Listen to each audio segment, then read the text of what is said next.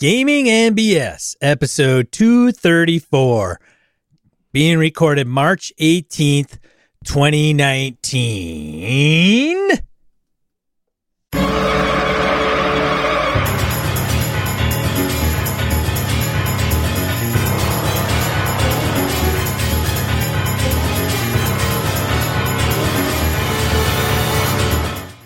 Welcome to Gaming NBS, tabletop RPG podcast.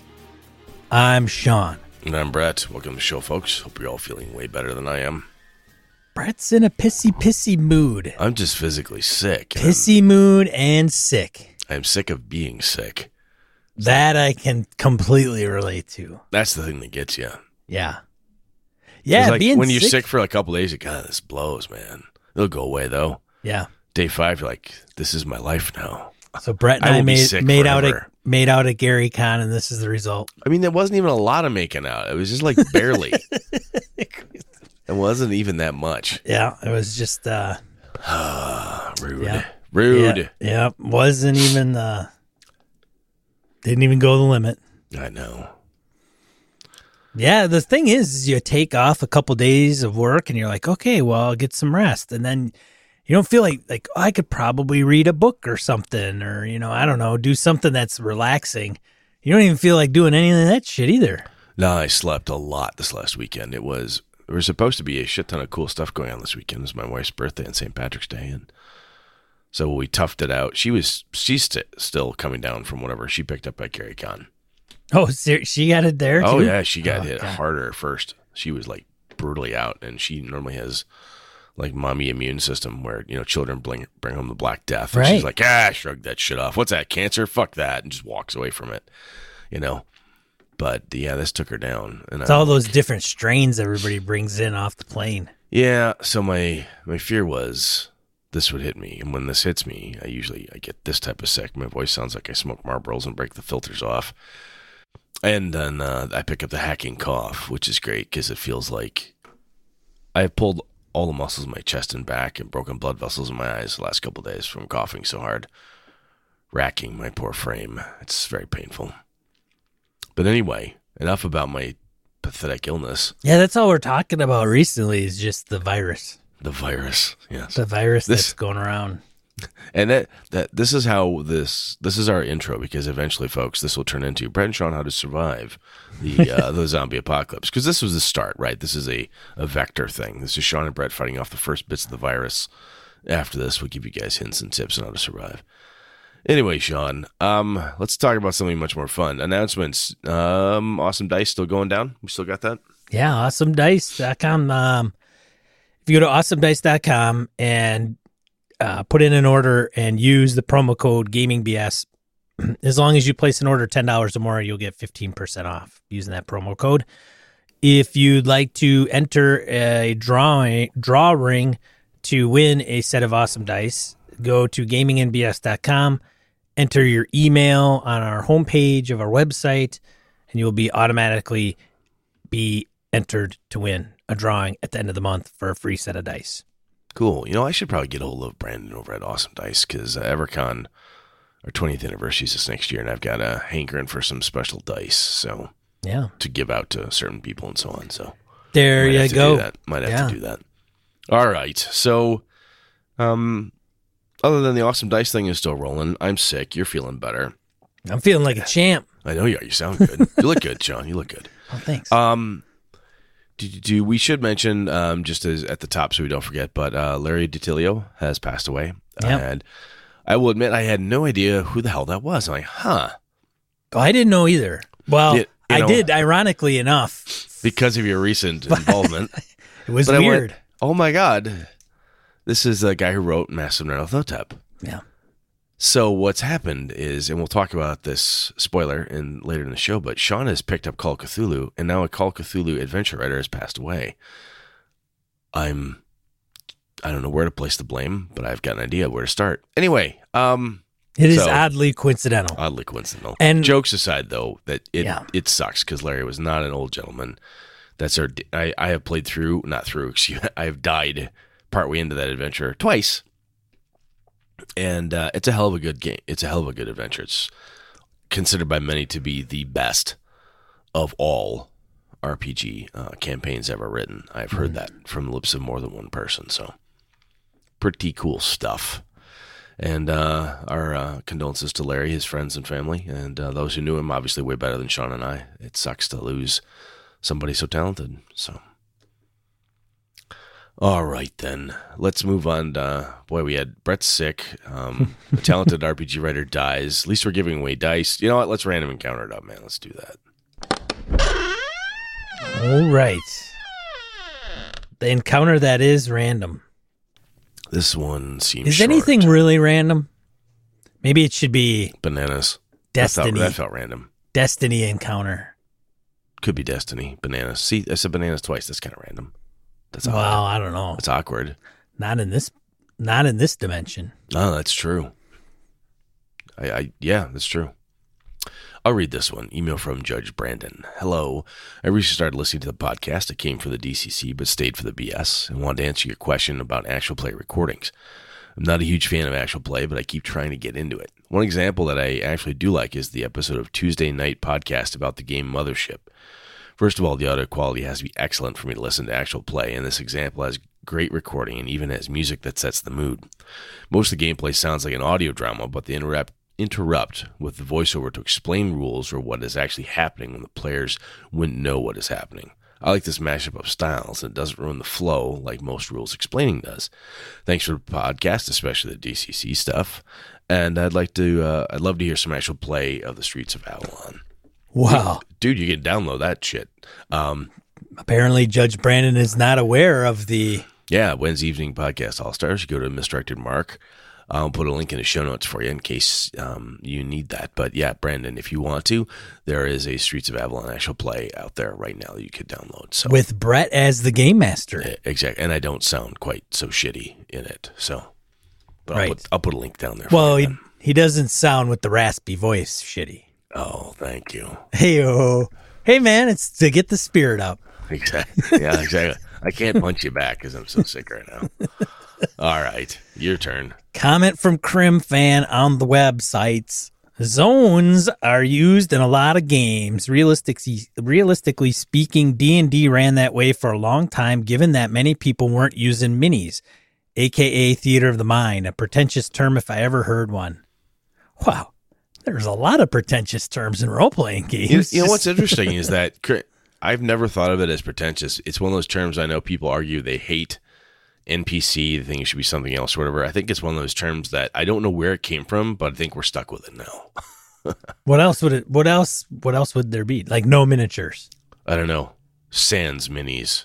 The miniless. Yeah, that isn't pretentious. I'm running Sans minis. Hello, Buffet.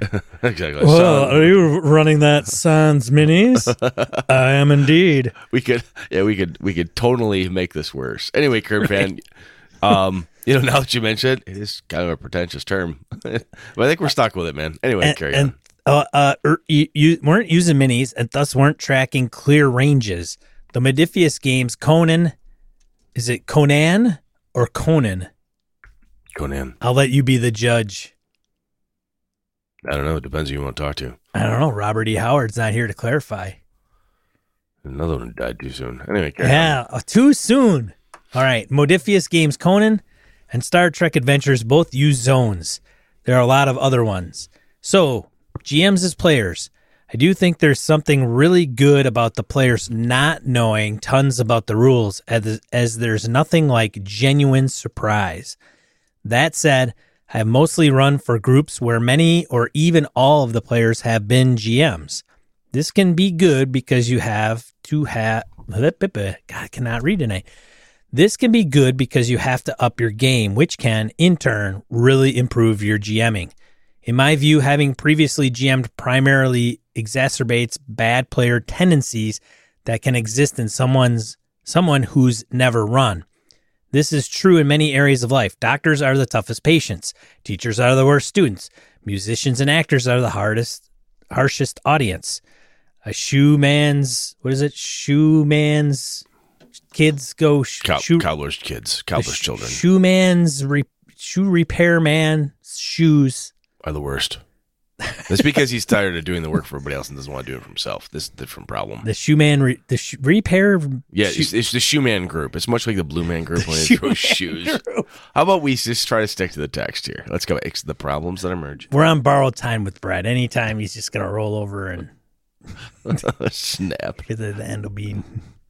Well, that's the end of Game NBS. Anyways, well, at least the end of B. Hey. All right. Sean's already got replacements. I know. I'm like, hey, taking auditions tomorrow. The problems that emerge are ones that can emerge for someone who's never run before, but a person who's GM has a lot more gaming experience, potential system mastery, and a perspective of having been there before, and thus the ability to make comparisons. Sometimes ones that are, in fact, detrimental or may well be threatening in that person's self-image. For instance, thinking, wow, this person is so much better than me at running combats and handling dialogue, coming up with cool encounters, can take the player who GMs down a peg, whereas a person who doesn't GM at all probably won't even think about that point. Different variations of meta thinking are a huge issue, which you guys focused on. I think one really needs to shift strategy when you're running for a group that has many prior GMs, being careful not to overuse too many tropes and cliche. The player needs to stop referencing their inner monster manual, though. It can be tough to surprise the players, especially with things like bog standard monsters or traps. Fighting with plot hooks and or constantly wandering off isn't just a GM as player problem. I've played with some folks who just can't seem to get past that. You guys didn't talk too much about the issue of backseat GMing, but I've encountered that too. The kind of currently playing GM who is just trying to help, for instance, or undermines the game in other ways, for instance, by pulling out new games during the middle of the existing campaign. With great-ish power comes a fairly basic responsibility, the responsibility not to be a dick. Oh, and I'm still thinking of how to do a chase mechanic. Very cool. Yeah, backseat GMing, we kind of hinted at, I think, when we talked about rules lawyering, because honestly, I see rules lawyers as backseat GMs, at least the worst of your rules lawyers. They're basically trying to GM over the top of whoever the game master or DM or whatever seat that person happens to hold. But yeah, you're right. Good points, though, Crimfan. Very good. As always, thank you. Yeah. Thanks, Crimfan. All right. Theater of the mind, Crimfan. All right. Matt V comments in. Great point on the playtest. I think it's best if you have a finished product that you are sending out to playtest. That's what Paizo did. They even actually sold the playtest. Great monetization, which I on it. So, as a quick aside, I can't believe anybody fucking paid money for that. I seriously did. Can't. I paid for that and the first one. Did you pay for Pathfinder 2? No, I didn't. The hardcover for $50? Was it that much? That's not even the real book yet. Because, oh my God. It just blew my mind. I'm like, who, what? Anyway, just because Brett can't believe it doesn't mean other people think it was a great idea. It was just like, holy shit. It shocked me. Shocked me, it did. Anyway, so everyone would have a playable game pretty close to out the door, but the finalized product may take 6 months to a year. It should be very clearly communicated through absolutely, if that's what you're doing. Which, to be clear, and to give credit back, like just because Brett didn't understand what Paizo did, they were very clear saying, hey, this is a playtest. New thing's coming. If you buy this, it ain't going to be the second edition. It's not going to be the first edition. It's going to be the playtest version, right? So you bought it with very clear expectation that it was not the final game. You could weigh in. But you knew what you were getting into when you bought it, which is the whole piece that we talked about last time that Matt is bringing back up. So anyway, the problem with playtest feedback for RPGs is that they take forever to get back. I think that's a massive reason why high level /power with most games really fall apart. They never really got playtested very heavily. And playing a character too high level is much different than making a high level character. Unless you do some kind of tribe playtest, you're probably only playtesting 20 or so builds and likely not even at every level. That's pretty generous for most small publishers. I haven't read Tribes, but I've heard it recommended so many times before from different places. I guess I should. On Matt Martinez's point about on RPG campaign updates, Shadowrun has several missions written where you fail for doing something explicitly stated. I never consider that a design flaw. You did something dumb, you fail because of it. You should see it being more problematic in a D&D game or something where the players don't expect that outcome, but I've never seen it as an issue in Shadowrun. It makes perfect sense in the setting with what you're doing being Shadowrunners. Sometimes you may be able to betray the side you're supposed to work for, but if you can't stop the wipe in time, you won't even learn the other side. A lot of time there may be dire consequences for such a foolish action, like loss to the Johnson or the mob working against you. Of course, fail missions more often in Shadowrun compared to a game like D&D where you actually only fail if you die, so I wonder if that affects the mentality. Matt, I think I disagree with you on that. So you can fail in D&D without dying. You're supposed to save the prince. You don't. You failed. You're supposed to, destroy the Lich. You don't. You failed. Call of Cthulhu's like that, or can be too. I mean, you're supposed to do something, and if you don't, the Cthulhu rises. Really, the ocean thing pops up, and he destroys the world, and everybody's dead. But is he talking? But is he talking about failure as in the Matt? What did Matt propose? Matt asked about design. You open the box. Yeah, they fucked up a drive, wiped it, and therefore it says you failed. If the players disturb this thing in any way, that they wreck everything and they fail, basically, is what Matt had said was written into the adventure, and I think that's a fucked up design flaw. I don't care what genre it's for, it's a bad design flaw. If that's a thing the players do, right, I think the larger point is that if you design a thing and you specifically state, if they break this thing, they have lost.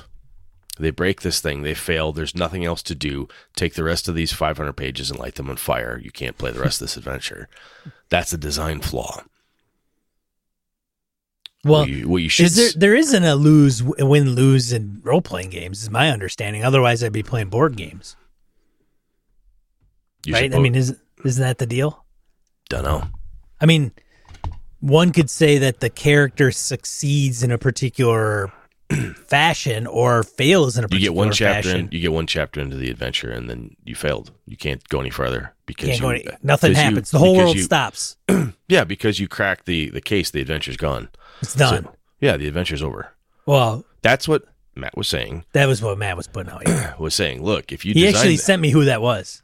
If you design the thing and it specifically states, hey, if they do this, everything's over. You're building in a you lose in a role-playing game, which to your point, Sean, is completely fucked up. Yeah. I would see saying, well, if the players do that, then they broke it, and here's what you're going to have to do to retrofit the rest of this adventure because it kind of hinges on them not breaking it. Right. Or something, but... Anyway, they still got to deliver it. The seal's broken. Why is the seal broken? Now you got to answer for why the seal's broken. Yeah, something. I mean, it just feels odd to me. Yeah. Now, granted, that is not to say that Matt is wrong, dumb, stupid, bad gamer. If Matt looks at that and says, "Hey, man, that Shadowrun brother, that's just how it works." Right. That's my example about my buddy Lenny in Call of Cthulhu. He does not care if he fails the library use check, doesn't find the spell that takes Tsagawa and banishes him. And then at the time when the bad guys summon Sagwa and he shows up and starts eating people and they can't put him down because they don't have the spell that he failed to find 5 sessions ago. He's like, yep, that's Cthulhu. It's nihilism. It happens. We all die. Whatever. Not everybody likes that. It's Cthulhu. Yeah. But again, not everybody likes that. Right. So I get what Matt's saying, and I disagree, but that doesn't mean that what Matt's doing is wrong. And if his crew and he like that stuff, all for it, man. That's good stuff. Yeah. Anyway, your turn. Peter Skanes. Oh, excuse me. Peter Skanes on Zones. Oh, Zones. Hey, guys. Conan 2D20, and I assume most modifius 2D20 games use zones for action. Zones are not defined by size or distance generally, but by geographic limitations on terrain. Example from the book is rooms in a building would be different zones, and a couple that comes to mind would be PCs on a hilly rise would be in a different zone than the ones below, or ambushes in the forest are in a different zone from targets in the roadway, etc. Also, zones that are easier to move through will be larger than those comprised of difficult terrain. All this is from a quick read and playing one shot, so I may have it completely wrong. All the best, Peter. That's good stuff, man. I think the more Peter and others have explained zones, I get it more now. It's just not something that I've not read it as such before. So anyway, this is good stuff. I've played Star Trek Adventures. I mean, it was a few sessions, you know, and zones only comes into play when it's appropriate. So I don't recall a lot of the nuances of zones. I guess I've never had a game master state, you're in the room zone, you're in the forest zone, you're in the hallway zone. I've never called you're in the spin zone.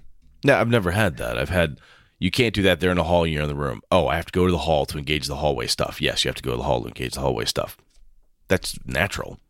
I've done that in vampire games and D&D and other things. Like, no, theater of the mind.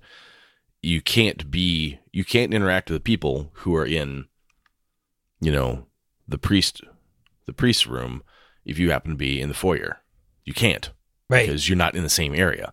So I just have never called them zones. The more this description or definition hits me, the more I'm like, oh, I have done that stuff. Was it meta? Instinctively. Isn't it meta, right? Oh, yeah. I guess. Kind of cool, though. All right, who else have we got here? We got a voicemail from Kojo. He's back. He's back. Brett and Sean. Hey, it's Kojo. Hey, it was great seeing you guys at Gary Con. It was a blast. My son went for the first time. He's 13. He had a great time and gamed me under the table. Anyway, the episode you guys did on Do DMs Make Good Players?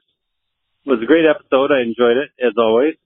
I can't speak for anybody else, but I know that for myself, as I am usually the game master, I would say 95% of the time, and if I do play, it's mostly just at cons. I can definitely tell you that I do not make a good player. I find that I get bored easily as a player, unless the GM is super engaging. I feel limited by what's on my character sheet. I know that doesn't make a lot of sense because I encourage my players to think outside the box and come up with crazy things to do with their characters, and they often do. But for some reason, I get in a situation I'm very much like thinking, you know, I wish I could do more than this, this, or this. And but then I find I'm not very creative at coming up with what those other things are to be. I don't know why there's a disconnect, because as a game master, I think I'm very creative and I'm very good at adjusting on the fly and I'm very good at thinking outside the box. So for some reason, you put that character sheet in front of me and all of a sudden I feel like there's limitations on what I can do. And I just honestly don't know why that is. But your episode gave me a lot to think about. All right, guys. We'll talk to you later. Kojo has a lot of the same problems the rest of us have. Give it up for Kojo for amen. Hey, self recognition, man. It is interesting where I teach martial arts and I have for a couple decades now, and there's things I work with my students on, and I'm like, I'll be working a kick with them, and I'll look one of my students in the eye and say, I suck at this. They look at me shocked. I'm like, no, this is a hard, very difficult kick. I do not do well with it. Allow me to demonstrate there. See, I'm not very good at this. I've been doing this for almost 30 years. I keep practicing. I keep trying. I'm not very good at it. So for some reason, I've been able to like click my brain in my martial arts world where I can teach and learn same time. It all works out. But for some reason, when I get the game master screen in front of me, and I step on the other side of the screen, you're like, oh, I feel so limited. Oh, geez. Oh, God, how come I'm this? Oh, how come? Well, there's nothing I can do. But like, what? If I was on the other side of the screen right now, I'd be like, no, Brett, come on. There's lots you can do. What would you like to do? I'd be like coaxing me or whatever. And then I don't know if it's, yeah, I don't know if I'm what the total deal is, but no, good job on you, Kojo, for seeing it and whatnot. It's a skill. It's a totally different skill. And I think it's worth practicing and cultivating to become a better player, because good players are fucking awesome. you want good players at your table. If you could be both a good player and a good game master, man, that's like double threat, man. That's cool stuff. That's what we call being self-aware. Yeah, I think good player, good game master of equal levels. That's like pulling a Kelly. He just, not everybody can do that. What? I'm propping you up a little, man. Oh, okay. Oh, yeah, man. Thanks, dude. I was running you down off the mics earlier because I'm crabby and tired. I'm trying to make you feel better now. Oh, okay. Starting to feel down now. I feel okay. I feel pretty good about myself now. Feel pretty good now? All right. Yeah, you should take some of this.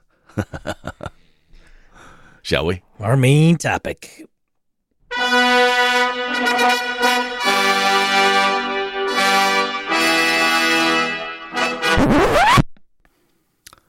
You ready? All right. So I feel like shit, as I said. So I wanted to ask Sean this before when he announced it. And he posted on Twitter that he bought the books and whatever. So Sean's taken an interest in Call of Cthulhu. I'd like to believe that my running Trail of Cthulhu for him was a gateway into larger and greater things. Totally. Maybe I totally cracked open the third eye just a little bit. But the boys who ran him through, the whole team who ran him through the Gatsby and the Great Race, they pulled a whammy on him. I think he's got a insect of Shaggy in his skull at this point. So we're going to do a little trephination later. But anyway, Sean's getting into Call of Cthulhu. As a matter of fact, you bought the rules. I did. Have you started reading them yet? I did. So, Sean, what I wanted to do, Sean, was get you out of your it depends and see if we can find out. But they fit so well. I know they do.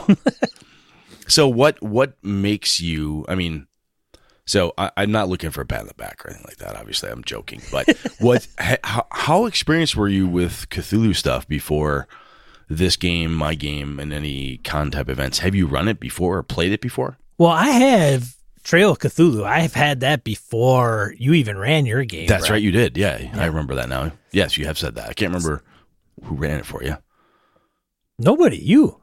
No, just me. Yeah, I never ran. I've never been. Well, I thought you ran a no. Royce Thigpen from Game Hole Con. Mm-hmm. He's one of the Game Hole Con guys. Ran it at a role playing game day at a local game store. He ran Call of Cthulhu. Were you involved in that? I was, and I think that was maybe 6th edition. I definitely wasn't 7th.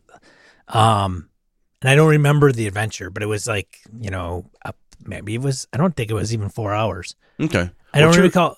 So that was kind of the little taste. I think that was like the very first time I'd ever played Call of Cthulhu. So you were like in your 30s or 40s when that hit. Well, I mean, it was. I'm saying it's fairly recent in your. Well, Game Hole Con is going on what? Game Hole Con 7. So it's been within the last 7 years. Oh, wow. That's pretty cool. And then I got Trail of Cthulhu. Mm-hmm. Just getting that because of Brett was talking about Bookhounds. The Gumshoe system intrigued me. Cthulhu intrigued me a little bit. Mm-hmm. So I bought that. And then Brett ran the game you ran. Mm-hmm. And that was kind of it. Huh. So I want to say this, but were you obviously aware of Call of Cthulhu as a role-playing game? Oh, long before? Yeah, it's funny because I was at... I should clarify. I said it not to disparage your knowledge of games, but it's very interesting how sometimes we'll often say, well, obviously everybody knows about Space Master. And someone will go, what's that? Space Master. Yeah, that's the space version of Role Master. No, you didn't know that? I didn't know Space Master. Not everybody knows this stuff. And it's not like good, bad, or indifferent, but depending what gaming circles you run in, you may not have known. So anyway, I feel like I'm missing out. We're Space Master. You're not missing out. Anyway, carry on. So you were aware of it. I was aware of it. I was growing up with it. I might have known it tangentially. None of us played Call of Cthulhu growing up, not in our group. And then I don't know anybody else in town that played it. But even up to getting back. So I had a gap, right, in role-playing games for a while. And when I came back, we were playing 3.5, 3.0, 3.5. And even one of my friend's sons is playing that. He just turned, 23 or 24. Him and his, well, they were in like high school still. there, he said that, well, I can't play D&D with you guys because my friends are coming over and one of them's running Call of Cthulhu. Okay.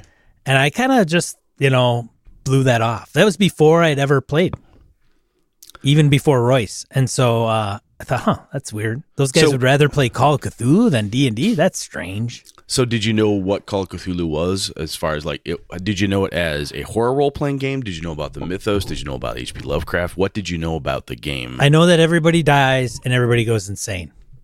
Was that probably probably a turnoff? It probably was to some degree. Like, wow, that doesn't seem very exciting. I mean, seriously. It's goofy, but I have been at cons and game shops. Someone goes, I'll pick up Cthulhu. Yeah, I've heard about that game. And some snarky gamer go, oh, yeah, you just go crazy and die. That's what happens to everybody. And the gamer, you see the new budding gamer, look at you like, oh, that's fucking stupid. And they go to slide it back, and I say, there's a lot more to it than that. Have you read horror stories and gaming? And I do know anything about H.P. Lovecraft. No, well, here in the book, there's the free version of the Call of Cthulhu story, blah, blah, blah. And like, oh, that does sound interesting. It's investigative. You're trying to find something, save stuff. Oh, okay. And it is very, it's cliche for gamers to mockingly say, you always go crazy and die. But it's not a really good way to bring people in. No, it's not. Like, that's as many times as I've heard that, they should just put it on the front of the book. Yeah. Call of Cthulhu, lose your mind and die. Yeah. Race to the grave. Yeah. Go crazy and die. How fun is that? So that probably didn't draw you to it. So when you first played it with Royce and then with me, were you... I'm going to die and I'm going to go insane. Okay.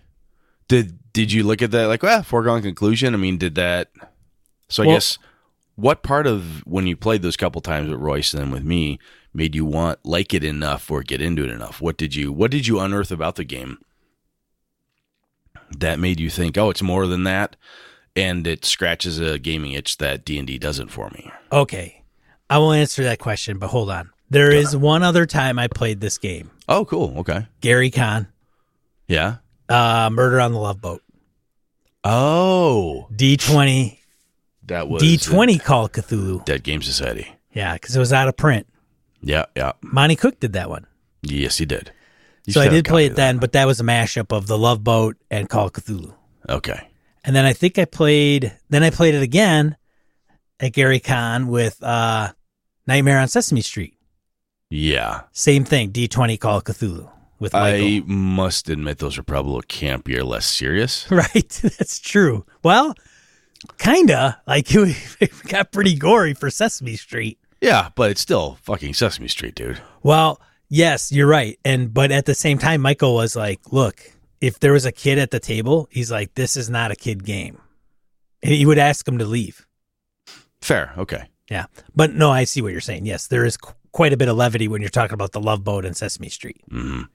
And there was another, I think that was it. I thought there was another one, but maybe not. So you dabbled a bit. So going to your question, what was it again? I should probably rewind it. No, in short, what drew you back to it? Why are you, was it the latest game you ran? Was it something like, oh, this offers an opportunity to do X that I can't get somewhere else, where it seems to focus on Y? And I'm not trying to lead you to a thing, but what the hell is it about Call of Cthulhu where you're like, no, I want to play this game. I want to run this game. I want to own this game. So the time that, because Royce and your games were a little bit different than like Michael's, obviously. So I really genuinely wanted to give Call of Cthulhu a fair shake. As a matter of fact, if I wanted to play D&D, I just go play D&D with the group that I'm already running for, right? It's kind of one of those things. Yeah. So when I go to a con, I want to play games I usually don't get the opportunity to play, typically. Fair. And so with that game day, I could have played Adventurers League or D&D, but I don't want to go to a game store. I do that every day. Why would I do that now? Exactly. So I went that route.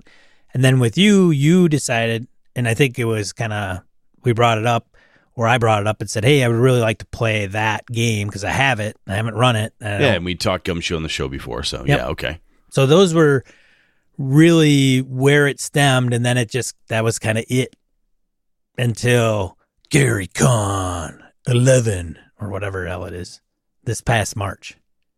So something there broke you, broke your mind, or made you realize something. I think that in my experience, I think Call of Cthulhu leads itself to be more because it isn't a tactical game, right? As much as like Pathfinder or some other ones. No, it's not. It's not hack and slash because typically, that's another thing that they should put under the subtitle is, you know, you try fight, try combat and die or whatever. Yeah, you could try to hack and slash your way through it. Good luck for that. Right. And so I think it leads itself to a little bit more role playing, even if you're not fully immersive. Like the previous show, we kind of mentioned you can still play Call of Cthulhu without getting into character and different voices. You just don't have a choice other than to play out your character because you're taking on a different role. The classes are, how do you differentiate a dilettante with, you know, an antique dealer, right? You have an antique dealer who's a dilettante and she moves in high society and somewhere at the same party is a librarian who happens to know somebody who blah, blah, blah. And lo and behold, your great uncle's dead. You didn't even realize you're related and you got to deal with this problem. Right. So there isn't like, well, I'm fighter and they're cleric and we put our minds together and we go off an adventuring party and collect loot and build a kingdom or whatever it is putting forth in front of us. You kind of, it's got that. Well, depending on the problems at hand, and this is going to sound like, no, so I think I'll say this right now is yes, you can have the same experiences playing any number of games. Yes. Right. I'm talking specifically now about what Sean is feeling, what he's thinking about this game and why he wants it. Brett is going to tell you how, what I'm feeling. No, I'm not. I want Sean to tell me this. Oh, okay. So the cool thing though, is that like, if, yeah, you're right. In a D&D or a class-based game like that, where you say, hey, a fighter, a cleric, a mage, a thief walk into a bar, you know, how they're going to, the types of challenges you can expect and so forth. I think one of the things that's probably cool, I know it was for me anyway, coming to Cthulhu the first time from a gaming perspective was the types of challenges were different. Yes. And because I couldn't say, well, I just pull up my sidearm and shoot the fucking zombie, I shoot the ghoul, I shoot the vampire, I shoot the star spawn, I shoot the, you know, flaming whatever, and it doesn't do anything, right? You're like, holy crap. And you see somebody else get shot, and you're like, wow, he's in the hospital for a month because he's shot or he's dead. You know, mortality is a big damn thing. It's dangerous and scary, and you don't want to get in those gunfights. Right. So I think it's cool to come to something like this, and it's going to be new. Yes. Which I think probably, does that scratch the... I'm wondering if this get to the whole wonderment thing that you and I have talked about in the past. Do you get to experience something new again? Yeah. It not only is it wonderment as in, oh, it's new and maybe a little more fresh. It's also WTF, right? Like, what is going on here? It's Cthulhu. It's Cthulhu. Yay. Random and, you know, oh, you're insane. Here, let me roll a percentile. Okay, this is what you do. And then you can start... You can also mess with the characters' minds, even as a game master. Mm-hmm. So you could say, hey, you hear this. Okay, great. I tell everybody. And then nobody else hears it. But you hear it. You hear it. It's there. You're positive. There's rats skittering on the walls. Yeah, yes. There's stuff climbing around, and you're like, you know, there's something down the hallway. Well, you go down there. There's nothing there. You go around with your friend. You go down there alone, it's there. You go down with your friend, there's nothing there. Yeah. Maddening. Yeah, exactly. But it's not like, oh, this is a party of goblins, got it. 1d6 damage, they're probably going to have 6 hit points. Yep, their armor class is 12. Yeah, a lot of the challenges are going to be different than that. And when you talk about role-playing, it sounds like you're talking about not only just an opportunity to interact with NPCs, but also the player characters as well. Yeah. Because your character has a perspective and so forth, and to get the maximum fun out of this investigative scenario, you're going to want to play the dilettante to the hilt, or as close to the hilt as you can get it. Even if you're interviewing, you know, a beat cop, or you're talking to the librarian, or you're doing whatever, you've got a little bit more. Okay. So you feel like it just for your bang for the buck, you feel like you'll get more role-playing opportunity out of it. Yeah, I totally think so. I mean, it is definitely, it's driven more toward, it's less combat-based, at least in my opinion, you know? Yeah. Are there, there's a sense of mystery and a sense of unknown. So there is that piece itself is also refreshing. Cool. Very cool. Right. It's like watching The Thing. You might know what's going on, but it's still going on. Yeah, I get it. Yeah, I know this. We all could go crazy and die, but there's a chance we couldn't. And somebody's going to be the creature. Could be. Not sure which one or why. I was going to say, so you played, so now I think it's often referred, or not shouldn't often, but I'm seeing it referred to as classic Call of Cthulhu as editions 1 through 6, which for my money are pretty much the same damn game. There's not a whole lot of change to them. 7 is the most drastic departure. Did you pick 7 simply versus you have Trail and stuff? Did you pick 7 simply because it's the latest incarnation? Yes and no. Okay. Yes, I did. Well, I should say yes and yes. Yes, I did. And yes, because I had heard it's the best edition that's been out. Trail aside, but all the editions of Call of Cthulhu, my understanding from even folks that are Call of Cthulhu aficionados, I've heard say the changes that they made in 7th have made it the best iteration up to now. The biggest complaints I've heard are the ability to luck, the luck option, and pushing dice and modifying things. Like my buddy Lenny's like, you made it wussy. Well, I think though you should fail more often. But I thought goes to our earlier comment. There was a couple that's like optional, and I can't remember if it's pushing. Anyway, yeah, okay. So are you, what you've read so far, do you like what you're reading? Does it seem to live up to what you'd hoped? Yeah, for the most part, a lot of the rules don't come as a big surprise. It's not an overly complex system, in my opinion. I've had basic role-playing. Like I have that. I used to have the yellow book. I can't remember if I gave that away or I sold it or what. I think I still have my copy somewhere. Yeah, I think I got rid of mine because I just was never going to use it, but I knew from just that book itself, I'm like, it's all percentile and you roll under and then you click if you check it if you miss and then you get a chance to update it. So some of the nuances, because most of the times that I've played are all usually one shots. Like I'm not leveling up all my tunes after it's done. So that's another difference in Call of Cthulhu is the leveling up perspective doesn't happen the same. Right. I mean, it's not like a D20 game. No. Where you're a level 2 investigator, which is one of the things people, when D20 Call of Cthulhu came out, people railed against it in front of me anyway. How can you be a level 5 investigator? That's just fucking stupid. Rah, rah, rah. But you weren't leveled. You had 70%, 75%, 72%, 90% or whatever. But and it treats characters differently from that perspective, right? You're not waiting to level up and looking to maximize that character sheet type of thing.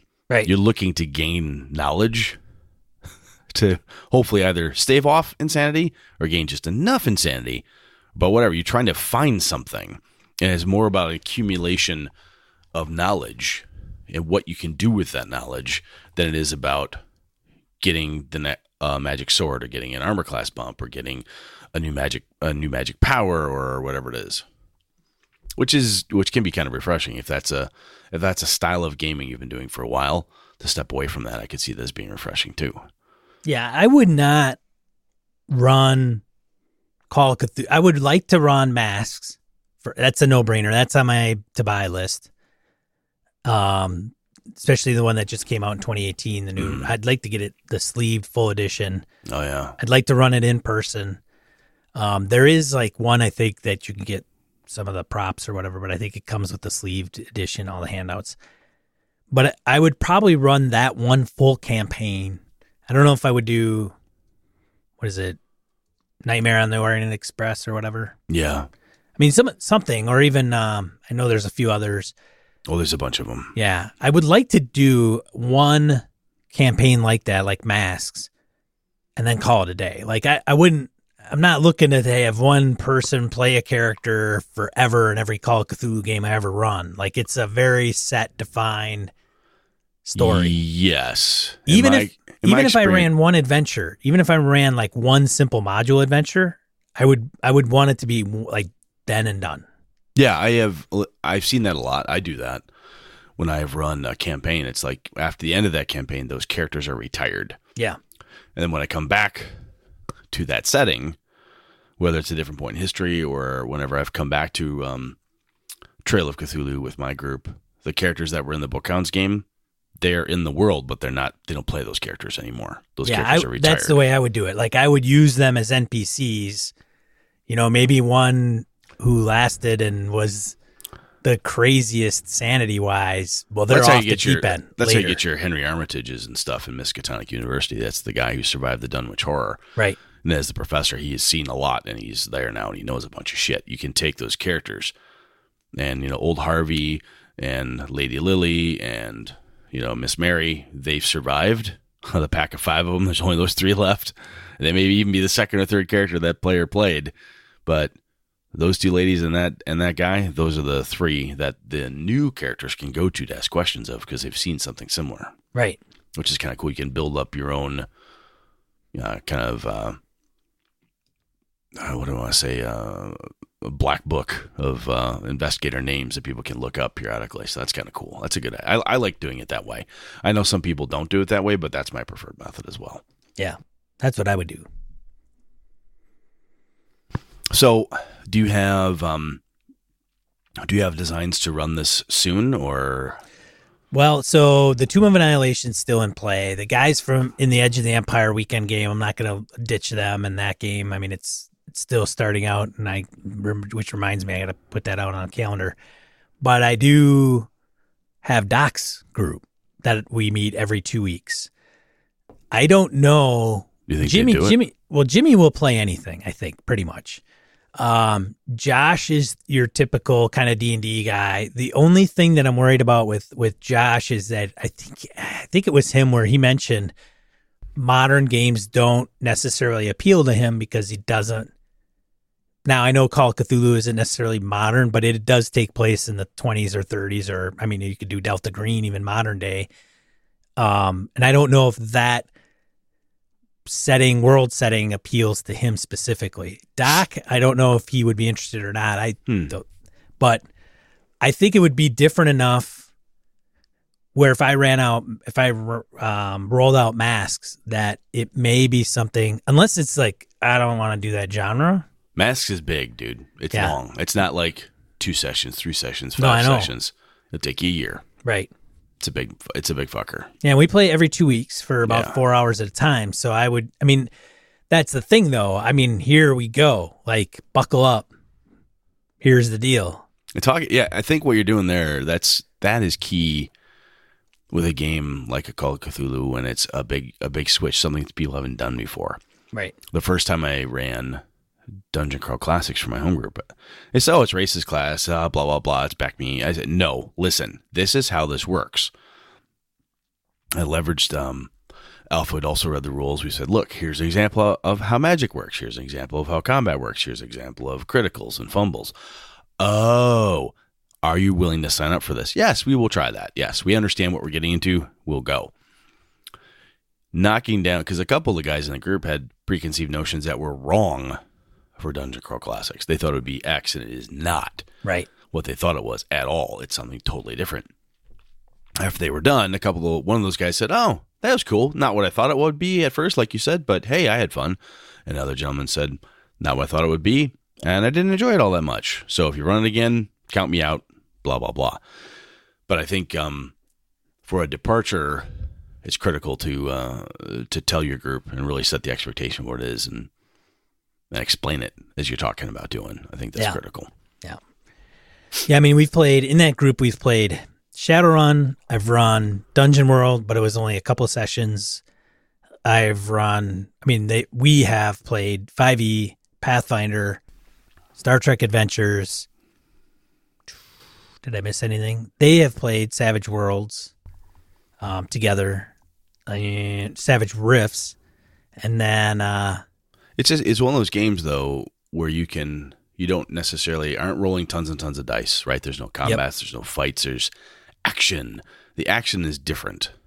It's the thrill of the chase for knowledge, which is not it's not pulp Indiana Jones against Cthulhu. This is different type of thing. Yeah. Do you have any intention of reading any of the novels or short stories that Lovecraft wrote? I have been inspired. Now I've had a Lovecraft collection that I picked up really cheap at half price books. And I started reading one of the tales and I can't remember which one it was. There are some decent ones on Audible, iTunes and so forth for audiobook wise that are not that expensive. Well, they shouldn't be because they're. Yeah. But I'm just saying, you can get, there's audio drama ones that people have done, which are kind of fun. I can't remember the name of that one group that did, but you pick some of the classic ones, Call of Cthulhu, Dunwich Horror, Rats and Walls, stuff like that. But that helps kind of get your brain wrapped around the mood. Right. So, cool. Yeah, it has tweaked my interest into Lovecraft, sure. So you're going to dump all the other games you have now and you're just going to be a Call of Cthulhu guy for us. Yeah, I dumped off a bunch of stuff at Noble Knight.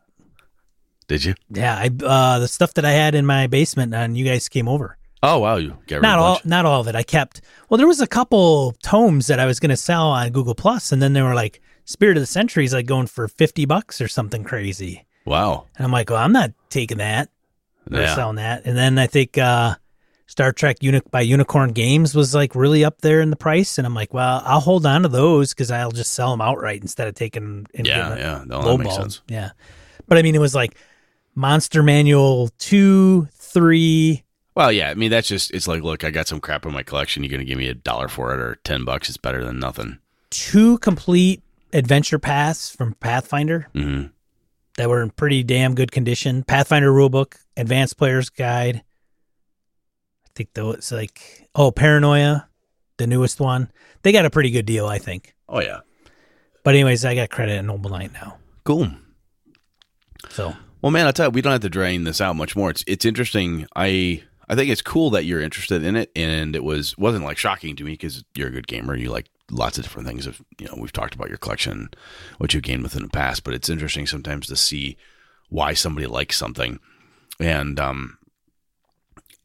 we often talk about what we don't like. I was drawn away from this game because I can't stand these rules. I can't stand counting by 4. I can't stand percentile dice. I can't stand, that's why I won't play a thing. But what's drawing you to it is interesting. One of the things I think is really cool is that you seeing it as opportunity for role-playing and less fighty, punchy, stabby, more talky is kind of cool. I think that's I think it's a really good game to get that focus because it's critical to it. Yeah. So that's pretty cool. The fall of Delta Green has not escaped my attention either.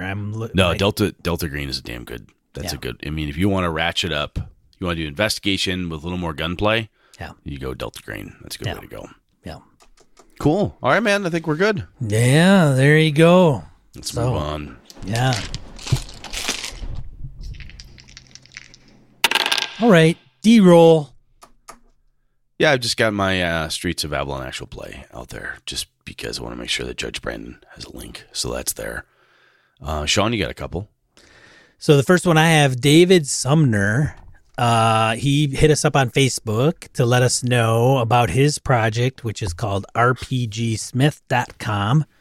Check it out. It's free for one player. In short, he says it's a character generator, but there's a little bit more to it. There's a video on there you can take a look at. He has a Kickstarter to help raise funds for the GM campaign management side of the web software as a service piece coming the 22nd of March 2019. So you'll have to check that out. Go there. There's a video. It'll show you kind of the lowdown of RPG Smith. I thought it was kind of interesting. Neat. We could all use good tools. Oh, yeah. Number 2, web app RPG Encounters. So add or edit NPCs into encounters and then run your role-playing game. Wherever you go, you'll have encounters. So another tool for you to take a look at. I think one's more 5e, I'm sure. Yeah, but I mean, we've talked about in the past, you know, guys having boxes of 3.5 by 5 index cards and stuff. This is just an organized electronic version of that. Good to have. Yeah. And then the last one, Moregrave Miscellany, launched on DriveThruRPG. This is by Keith Baker, Rudy Rutenberg. I think Sean Merwin in there? There's a few. Yeah. So if you go Keith, to Drive... Rudy, Greg Marks, Sean Merwin, and Derek Neckerts. Yeah. So that's an Eberron product that helps complement the Wayfinder's Guide that was launched. And so check that out. It's to breathe more life and lore into the campaign setting now released for play with 5th edition D&D. So I'm an Eberron fan. Cool. Yeah. There you can learn more about Eberron and Moregrave Miscellany. Very neat. Yeah, so that's it for this week, boys and goyles.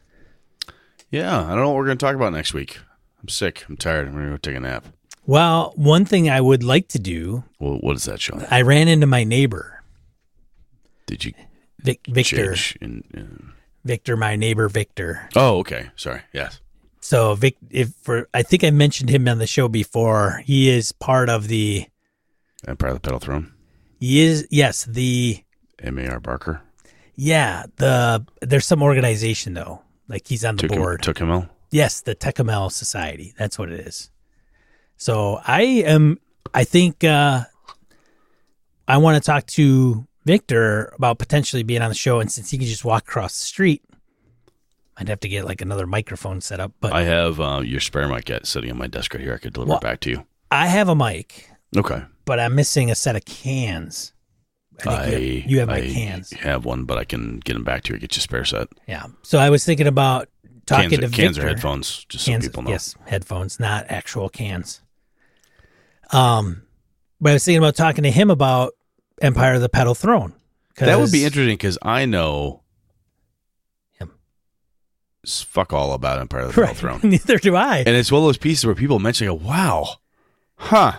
And some what that's all about. And I believe it came, did it come out before D&D, like official D&D? I don't know. I do not know.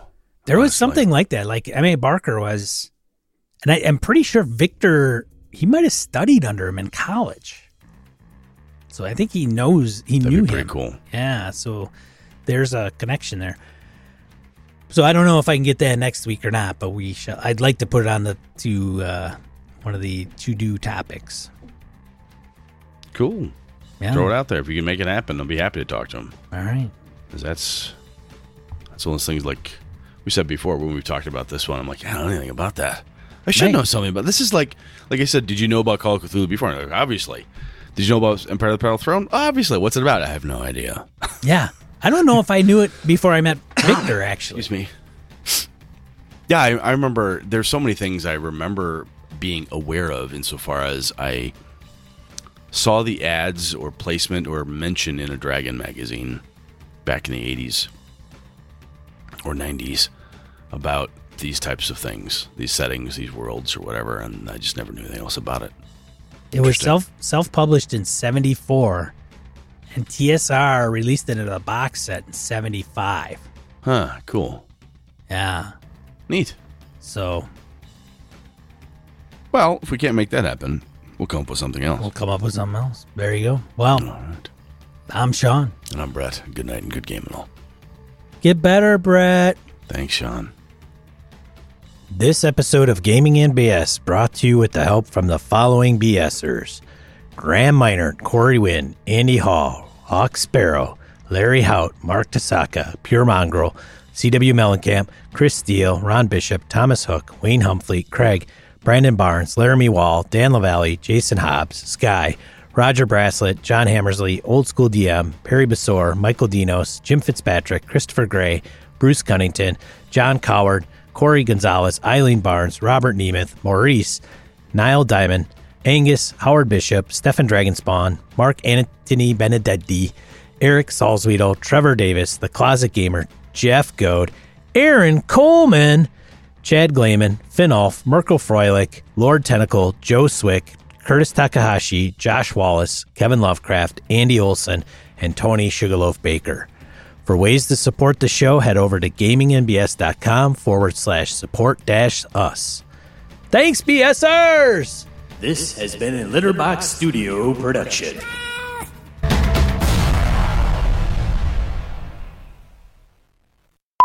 Gaming...